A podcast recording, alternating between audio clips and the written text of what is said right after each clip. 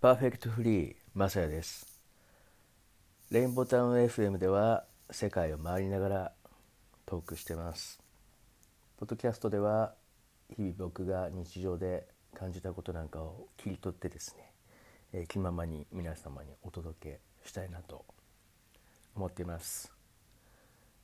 少し目を休めて耳だけの世界を味わってみてください。というわけでですねサンフランシスコに降り立ちました。思っていた以上に寒いということになってますね。そして到着した瞬間からもう大雨です。というより着陸体制に入ってからはもうずっと雲の中でかなりエアポケットバンバン落ちてっておいおいっていうような感じだったんだけどかなり低い位置まで雲あったんじゃないかな。着陸するわあ寸前まで雲の中にいたっていう感じなんで高度下がってんのは分かるんだけどいつこれ抜けんのかなっていうようなまあそれぐらい雨が激しかったんだと。いうことですよね。まあ、飛行機はね、えー、それなりにそれなりに快適だったかなっていう感じですね。あそうだいつもあのー、旅の途中の映画っていうのがあるじゃないですか。何回かご紹介してきたんですけどね FM の方では。今回はですね、えー、最新作はあまりグッとこなかったので、えー、探したら古いのちょっとあって古いって言ってもまああれ何年2004年ぐらいだと思うんだけどえー、っとですね50回目のファーストキスっていう、まあ、日本語のタイトルなんですけどそれは。知ってます？ドリュー・バリモアですね。めっちゃ可愛いですよね。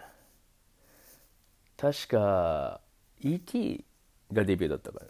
け？ね。いや好きなんですよね。でこの映画すごく良くてえっとね何ていうのかなその彼女が、えー、記憶がね1日しか覚えてられなくてその日の出来事とか次の日も忘れちゃうんですね。でそこに起きる恋の物語なんですけどだから彼のこととかも、えーと、覚えてられないその日しか。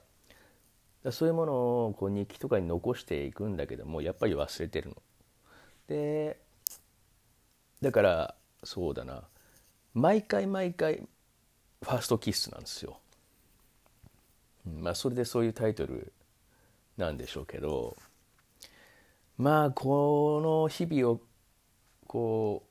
う過ごしていきながらの最後の結末っていうところがですね、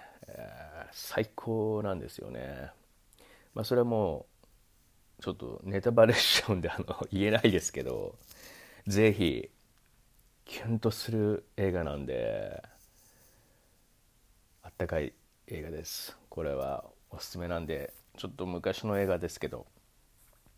あの見たことない人はなんかとても何て言うんですかね。不自由な中の愛っていうのはまたそれもとても大きなものだったりとかするのかなみたいな。まあいろいろね